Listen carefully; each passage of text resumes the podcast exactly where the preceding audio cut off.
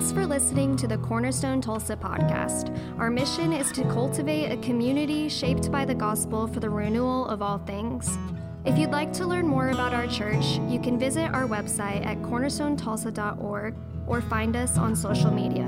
And with that, let's hop into this week's teaching.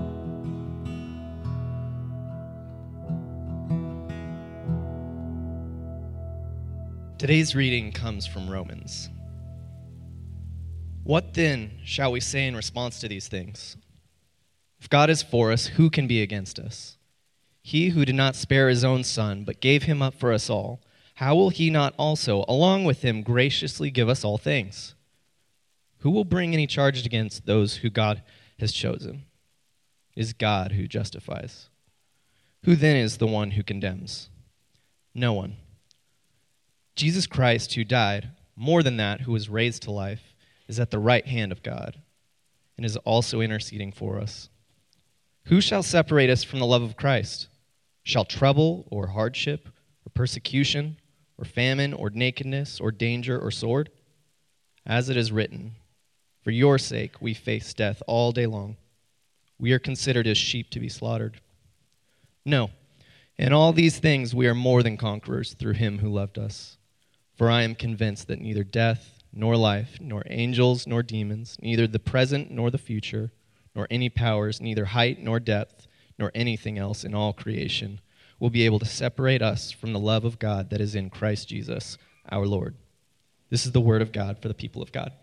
Thanks be to God. Y'all can take a seat. Welcome. My name is John Odom. I'm the pastor of this church. Not the only pastor of this church, though. So if you saw my email this week, hopefully Max, who's our associate pastor, has been officially ordained as a deacon. Officially ordained as a deacon in C4SO, which I don't know if you got to see him in his deacon sash. I hope that he will share that with you at some point. But congrats, Max.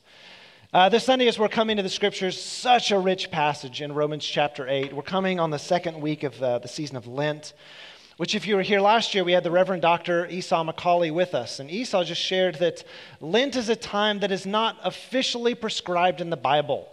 You do not find, thou shalt observe the season of Lent in the Scriptures. But Esau shared that throughout church history, it's a time that the church has found helpful and just keeping us grounded in the reality that we are dust and to dust we will return. That though the same spirit that raised Jesus from the dead dwells in us, sin is also alive within us right now and needs to be continually put to death. The season of Lent helps us remember that we need to fast just as we also need to feast. And we need to repent just as we also need to rejoice. And this matches some of the natural rhythms of life that we have as just people in the world. We have personal victories and we have personal setbacks. We have reasons to celebrate and we have reasons to mourn. And Lent and the whole church calendar gives us a structure for dealing with life, coping with some of these realities. So in Anglican world, every Sunday we actually have four scriptures, four texts assigned to us. And we try to work them in as best as we can. One of them was the Psalm 16 that we read a few minutes ago. The boundary lines have fallen for me in good places. Another one of the scriptures assigned for today is from Genesis chapter 22. And Genesis 22 is the story of Abraham, who's like the father of Israel, who's received this child of promise, Isaac. He and his wife were old people when God fulfilled this promise and caused them to be fruitful and to have Isaac. And after Isaac comes on the scene, after a lot of waiting and hoping, God tells Abraham to do the last thing he would ever wish to do or expect God to do, to tell him to do. He's told to surrender everything to God, even his son Isaac. As Abraham brings his son and lays him on the altar, preparing to sacrifice him, as was kind of the custom of other gods of the ancient Near East, like Molech, who would call for actual child sacrifice, Abraham's just getting to know God. He surrendered the thing most precious to him and preparing to leave it on the altar. The scripture says, but the angel of the Lord called out to him from heaven saying, Abraham, Abraham. Here I am, he replied. Do not lay a hand on the boy. He said, do not do anything to him. Now that I know that you fear God because you've not withheld from me your son, your only son. And God was bringing him to a place of familiarity. It's like, oh, maybe God is like all of these other deities in this world that he had known. And God separates himself, says, I would never ask you to do that. And he provides a ram as a substitute so that his child would not be sacrificed. And it foreshadowed in a prototypical kind of way the gospel that would be fully announced in Jesus. How in self-giving love, Jesus would lay down his life as the lamb that takes away the sins of the world. The gospel reading assigned today is from Mark chapter 8. And Mark is 16 chapters. Mark chapter 8 is like the hinge of that whole gospel where Peter has announced that Jesus is the Messiah, God's anointed one, chosen to rescue the world. And then immediately after, Jesus announces he's on his way to die in Jerusalem. And not only that, he tells the people who would be his apprentices, his students, that you need to be prepared to follow me. In the same way that I'm going to Jerusalem, carrying my cross to my death, you need to be prepared for the very same thing. He called the crowd and the disciples together and said, whoever wants to be my disciple must deny themselves and take up their cross and follow me. For whoever wants to save their life will lose it, but whoever loses their life for me and for the gospel will save it. Now, the thing that's odd or perhaps even troubling about this passage is, think about it from the perspective of the disciples, who, though Jesus has told them what's about to go down in Jerusalem, don't really get it. We know how the cross would become an icon of beauty and redemption, but the cross was a sign of capital punishment, of social shame, of the end of a story for a person. And Jesus tells the disciples, take up your cross and follow me. It's not all that different from saying, take up your guillotine and follow me, or march your way toward the firing squad with me. Now, thinking about these two passages, Genesis 22 and Mark chapter 8, if you did not otherwise know the character of God, if you did not know, like, the whole witness of the God we meet in all of the scriptures, would not these passages feel odd? Would not they feel even a tad disturbing or confusing at the least? Abraham is instructed to put to death the thing that is most precious to him in the world, his son. And then Jesus instructs his followers to be ready to let the thing that they love the most, their very lives, die for his sake and for the sake of the gospel.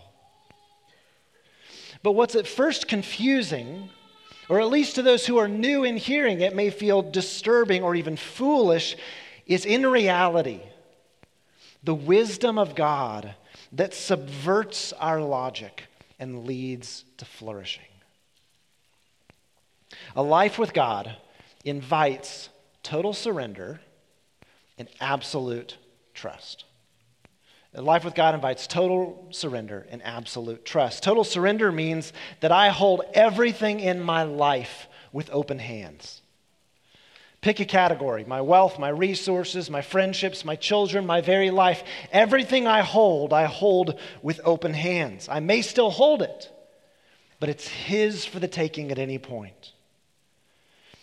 My wife is named Emily, and when Emily and I were newlyweds, we moved to Tegucigalpa, Honduras for about a year, a little over a year as missionaries. Great place to learn how to be married, Tegucigalpa, Honduras. There was a political coup while we were there, so the military exiled the president in the middle of the night and the airport shut down. Very exciting, but a great way to learn how to be married in that context. And I was in a season of depression, had been for probably 4 or 5 years, to tell you the truth, and Honduras was in some ways emotionally the low point. And so we come back in the fall of I don't remember, sometime 2009, and folks would say, John, do you guys think you'll do international missions again? And my answer was no, confidently no, we will not do that. Emily Odom, glorious in all of her ways, abundant in wisdom, her answer was something like, John, we can't say that. Like, it's not good to say. And she would say things like, well, if it were up to us, we don't think that we're called to international missions. But if God said go, of course we would do that. I'm like, man, she's good. That was good. That was a good answer. Emily's answer reflected a posture of surrender of holding her own life in open hands. And here I am like a dummy, just like, no, don't want to do it. But this idea of total surrender is paired simultaneously with absolute trust. That in surrendering all I am and all I have to God, He's not ultimately going to pull the rug out from underneath me. Absolute trust means that I am safe to surrender because God wills or intends my good.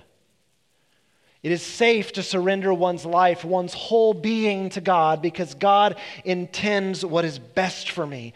And this idea of willing the good of another is ultimately a definition of what love is. Love is not a mere romantic feeling or infatuation or attraction. To love is to will the good of another. This is what Abraham discovered in surrendering Isaac, that God willed the good and the flourishing of this family. And this is what the disciples found to be true in Jesus' unconditional surrender to the Father. And that Jesus, not holding back His own life, but surrendering it even unto death, was vindicated and validated in trusting God, who by the Spirit gloriously raised Him to life. That even death didn't make Him crazy for trusting and surrendering everything to the Father. He was vindicated. And these concepts of absolute trust and total surrender are ones that we never graduate from in our life with God. It's not like that those are operative just when you're in the 5th grade at Falls Creek and you raise your hand at the altar call, or in my case, Turner Falls, Oklahoma. These are realities that we never graduate from in our life with God, and they will always at times feel foolish. They will always run counter to a world that is dominated by self-seeking, confidence-betraying, disappointing people. In our experience of being a person, many of us never feel that liberation to surrender ourselves, because who on earth could we trust enough? What this produces in us, this unwillingness to surrender, what this produces in us is a way of relating to the world that's characterized by greed. Even our love is a greedy love. It can be a possessive love. We're clinging and scrapping and hoarding and dominating and obsessing over every aspect of our lives, our possessions, our friendships, our social status, our children, our self-advancement. If we love, we love with a greedy love. We love with a kind of fearful and clinging love. And we're greedy and we're fearful because we are afraid of loss. And we're afraid of loss because we don't trust that anyone out there, especially anyone with the power to change things, ultimately wills our good like we do for ourselves. I have been at my absolute worst as a parent and as a pastor, as a parent, as a friend, as a spouse, and just as a human being, when instead of living with this kind of open-handed trust and surrender, I have instead white-knuckled my way through situations, greedily and fearfully manipulating toward my own ends, rather than with open hands, putting forth my best effort, making requests of others as needed, and leaving the results to the providence of a God who wills my good. And this is a very anxious way to live. A number of years ago, my friend TJ Sprague, who's a part of our church, just rolled off our vestry, sent me this quote by Dallas Willard on effectively decision-making. And I want to share this quote with you. I've gone to it back in my texts with TJ dozens and dozens of times. I've sent it to probably a number of you. And I want you to appreciate the open-handed non-anxiety, the non-anxiousness of this quote. Willard, talking about a framework for how do you make decisions, how do you navigate a complex world, says simply, do your best work. Think your best thoughts. Get all the wisdom you can from others. Make the best decisions you can. And then, in peace, placing your ultimate confidence in God, abandon outcomes to Him. And I've encountered very few times in my life people who live with this kind of calm confidence and non-anxiety. Bishop Todd Hunter is one of those people, and I read this and I think, that's the kind of person I want to be. Do your best work, think your best thoughts, get all the wisdom you can from others, make the best decisions you can, and then in peace, placing your ultimate confidence in God, abandon outcomes to Him. As we transition to this passage in Romans chapter 8, I love Romans chapter 8. It's very rich, lots of good quotable stuff in there. It reminds me of when I was growing up in the Assemblies of God, we did this thing called Junior Bible Quiz, which was like Sword Drill meets Jeopardy. And we memorized Romans 8:38 and 39, which I just love. As we look at this incredibly rich passage, we're being reassured in the wisdom of total surrender and absolute trust in God. And Paul in this chapter is laying out the reasons why this is not a crazy move. Absolutely trusting God and totally surrendering to Him. It's based on the generosity and the kindness of God in sending Jesus and in the gift of the Holy Spirit.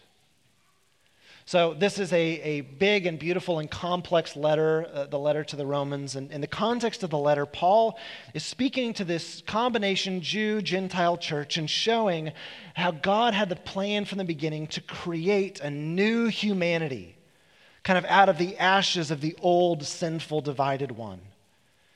And that this new humanity is being established on the basis of those who put their trust or confidence somehow mysteriously in what has happened in the world through Jesus of Nazareth.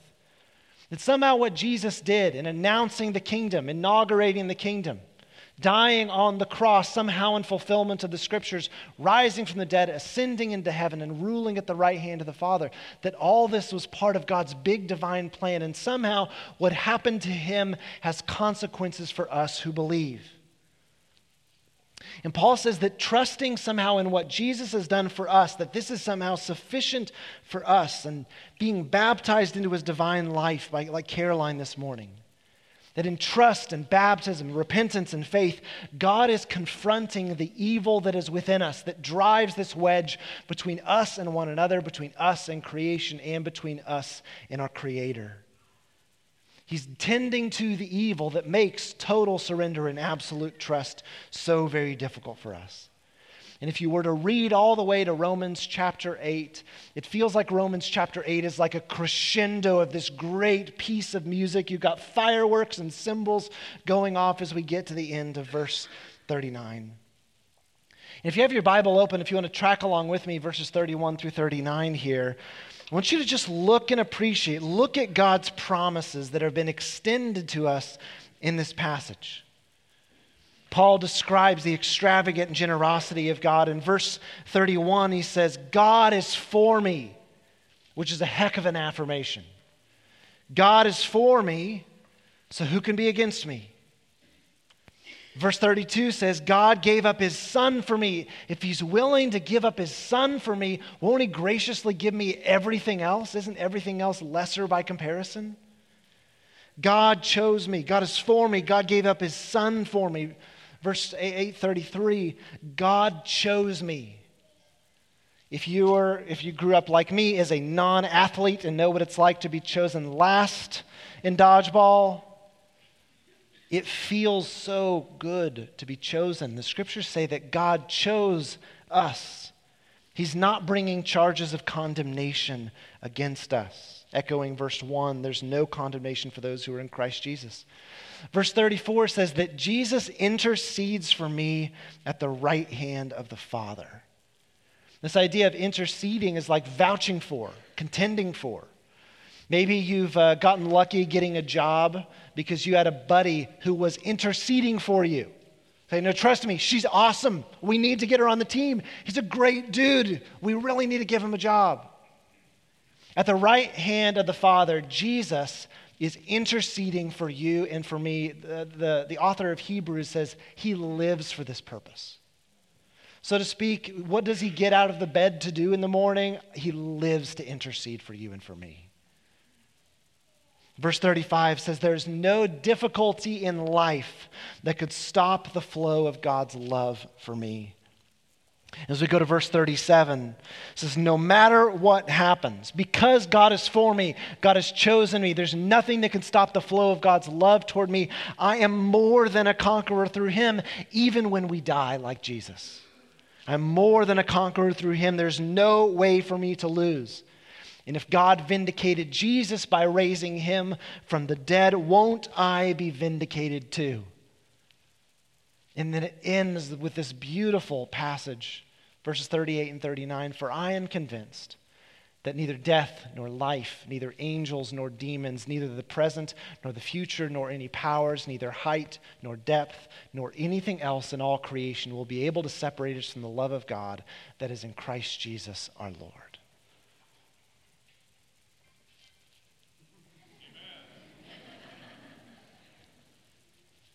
Far from a greedy or a fearful love, Paul shows the kind of confident and secure love that we can have with the Father through Christ. Now, I really wanted to go into like the psychological world a little bit and talk about attachment theory here. I can't do that today. I wish I could. And maybe a couple more years down the road, I'll talk about my own story on those kind of things. Not today. But Paul is saying that total surrender and absolute trust on our part are matched with God's overflowing provision and his enduring hope that he offers on God's part. That he doesn't leave us out on like a lurch on our own, but he gives us a secure place to stand. That in surrendering every part of our life to God, we find that he's good to us and doesn't abuse the confidence that we've placed in him. But it's one thing to be told that God is trustworthy, and therefore I can surrender my whole life to him. And it's another thing altogether to actually surrender one's whole life to God. Surrender those things that you feel most inclined to be white-knuckled about, to hold on to tightly. This is another thing altogether. Lots of us are kind of like the CCM songwriter from the 90s who said, surrender don't come natural to me. I'd rather fight you for something I don't really want than take what you give that I need. I beat my head against so many walls. You see, it's not just a lack of faith or trust that impedes our ability to place our ultimate confidence in God and to surrender to God and live with this kind of non-anxious presence that Willard embodied in that quote from earlier. It's not just a lack of faith or a lack of trust. It's also the reality that to opt for trust in an untrustworthy world, we have to do the very, very difficult work of carving new neural pathways to help us live into that new reality. So in the same way that, let's say you're going to drive to mom and dad's house and you always go the exact same way. You don't even have to think about it. Or you've had the experience of driving somewhere before and you're like, oh my goodness, how did I get here? It happens for me that I find I've been at a stoplight and I find that I'm driving and I'm like, I don't even remember the light turning green. And I often wonder, was it green? In a similar way, we have these ruts in our brain that they're actual realities. Ways of thinking that we always take. We always go right. We always go right. We always go right. And if we want to live into a new reality, it's a kind of rehabituation of our brains that has to happen. We have to carve new neural pathways to change our instincts, that instead of going this way, we're going to go that way. Instead of believing this lie, we're going to believe this truth instead. And that is really difficult work. Force of will alone is not enough to do it, at least in a one-time situation. The John Paul II Center for Healing says that there's 7 core desires of the human heart. We're going to begin to think about neural pathways and how to rewire them. 7 core desires of the human heart. One of those core desires that every person on earth has is we all desire to be heard and understood. We all have a core desire to be affirmed and to be shown that we are good. We have a core desire to be blessed. This is for someone to extend unconditional love to us. We have a core need and desire to be safe, to be physically safe, emotionally safe, relationally safe. We can be at ease. We have a core desire to be touched, to be given healthy, appropriate touch, signs of affirmation and love and comfort. And we have a core desire to be chosen and to be included. We want to be a part of the group. These are realities that every one of us feel. Well, these core desires, which are often disappointed, can create in us core wounds. I'm going to deal tenderly here because these are going to be things that every one of us relate to in one way or another, some more deeply than others. These core wounds that when these core desires, our need for them are thwarted, can make it very, very difficult for us to trust, not only other people, but ultimately making trust and surrender to God all the more difficult. We have a core wound of abandonment. We have this feeling in the world that I am all alone, nobody understands me, I'm the only one who's going to look out for me. We have a core wound of shame. This feeling and thinking about our person, that when it really comes down to it, I am bad. I'm dirty. And the things that have happened are my fault. Many of us have a core wound of fear.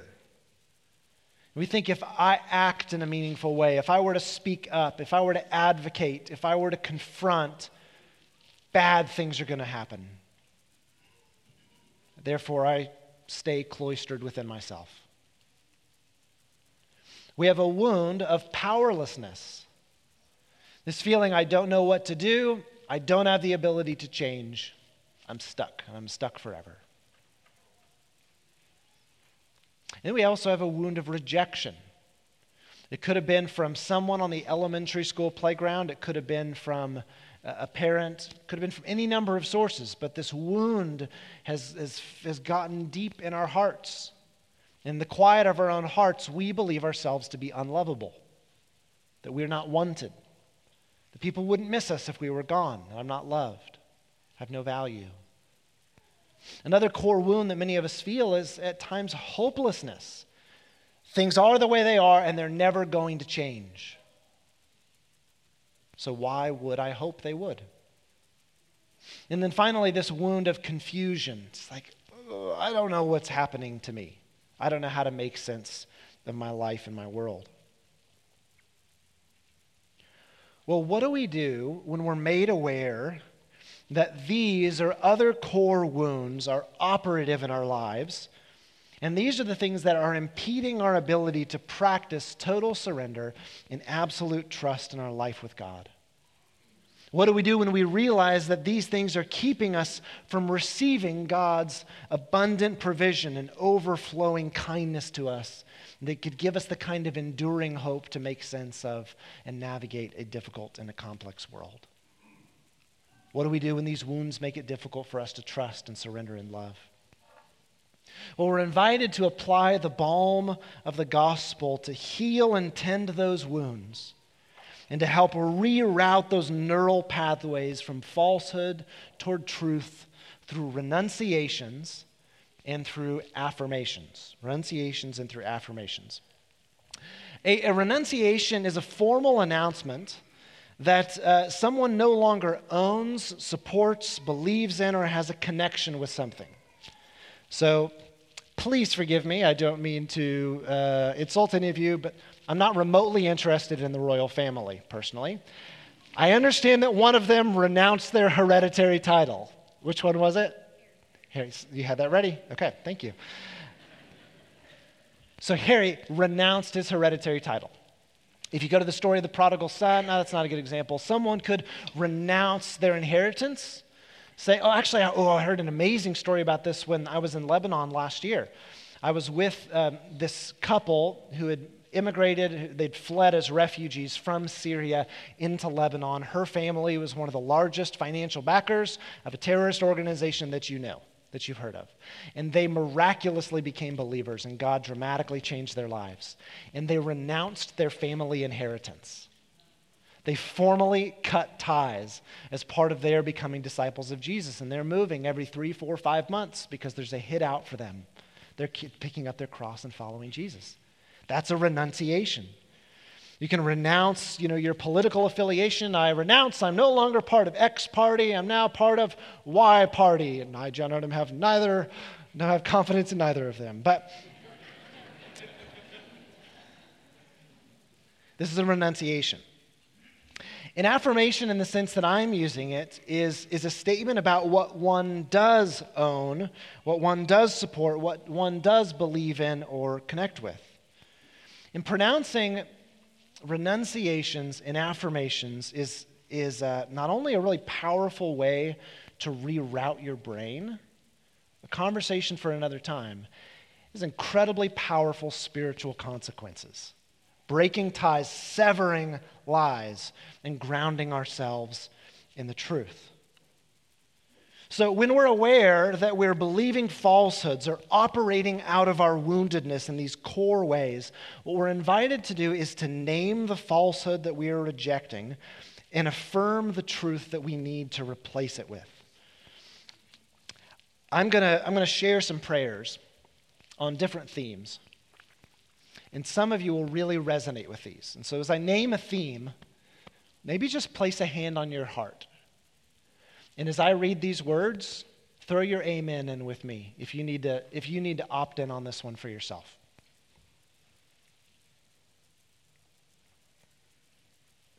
So thinking about that core wound of rejection, if that's you. You could pray, in the name of Jesus Christ, I renounce the lie that I am unloved and unlovable. I renounce the lie that I am not wanted, not desired, and not good enough. And in Jesus' name, I announce the truth that by virtue of my baptism, I am a beloved son or daughter of the Father. I announce the truth that He loves me so much that Jesus gave His life for me, and that there is no greater love possible. I announce the truth that the love of God has been poured out into my heart through the Holy Spirit, and I announce the truth that I am loved and valued, wanted and desired, and that I am precious in the Father's eyes. Amen? Thinking about this wound of abandonment, if you already know that's me, just put your hand on your heart. And make this your prayer. Join me with your amen. Thinking of abandonment. In the name of Jesus Christ, I renounce the lie that I am alone and that no one understands me or cares for me. I renounce the lie that I am unprotected and that God has abandoned me. And in Jesus' name, I announce the truth that Jesus Himself promised me, I will never leave you nor forsake you. I will be with you always to the end of the age. And I announce the truth that I am connected and understood and deeply cared for. I announce the truth in Holy Communion that I am united with Christ and the communion of saints. They are always with me, and so I am never alone. Amen? Those of us who struggle with a core wound of fear or despair, just nothing good is ever going to happen. Maybe just put your hand on your heart and affirm this with me. Praying, in the name of Jesus Christ, I renounce the lie that if I trust, I will be hurt, disappointed, or die. In the name of Jesus Christ, I renounce all fear, anxiety, mistrust, and distrust. I renounce the lie that I am not safe and not protected, and I announce the truth that God is my rock, my fortress, my deliverer, and my protector. I announce the truth that God's perfect love casts out all fear, and I announce the truth that I am safe and secure. Amen? We'll do one more for today. Those of us who struggle with shame, put your hand on your heart. Just affirm this with me. In the name of Jesus Christ, I renounce the lie that I am bad, dirty, ugly, stupid, worthless, or perverted. And in Jesus' name, I announce the truth that Jesus died for my sins and that I am forgiven, washed, cleansed, justified, and accepted. I announce the truth that Jesus did not come to condemn me, but to save me. And I announce the truth that I am forgiven and I am set free. I announce the truth that I am pure and worthy, not because of what I have done, but because of what Jesus has done for me. Amen? These truths are the inheritance of all who trust and surrender their lives to Jesus. And it's part of God's overflowing provision and our enduring hope. And so I want to invite you to consider today as we come to the table. That's a right time to confess where we've believed falsehoods and we've enabled strongholds to be developed in our lives. I want you to consider, where are there lies from the enemy that you've been agreeing with, that you've been accepting? Where are those lies festered and turned into something that's like its own center of gravity in your heart, a stronghold within your heart?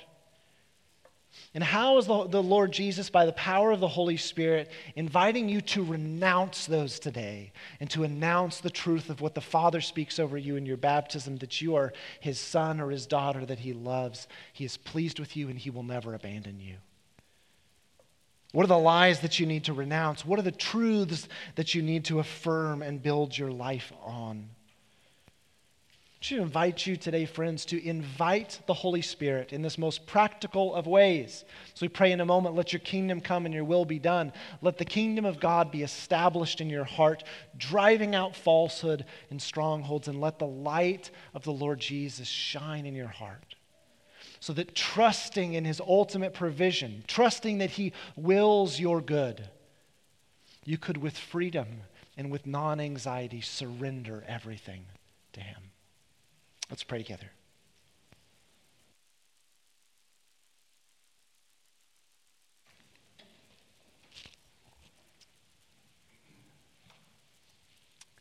Just say, Holy Spirit, you are welcome here. And Spirit of the living God, fall fresh on us today.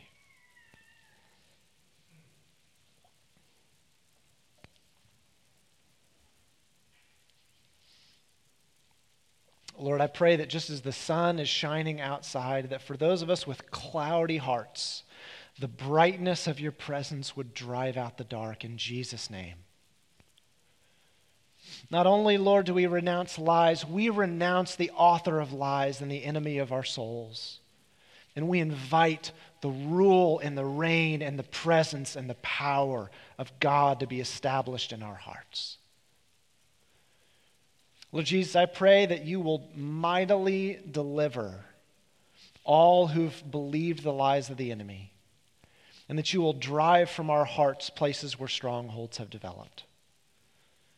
As we come to receive from the table today, I pray that more than like me laying hands on someone, but you laying our hands on us through communion, that in receiving the bread and wine, we would be filled afresh with the Spirit of God, the same Spirit that raised Jesus from the dead.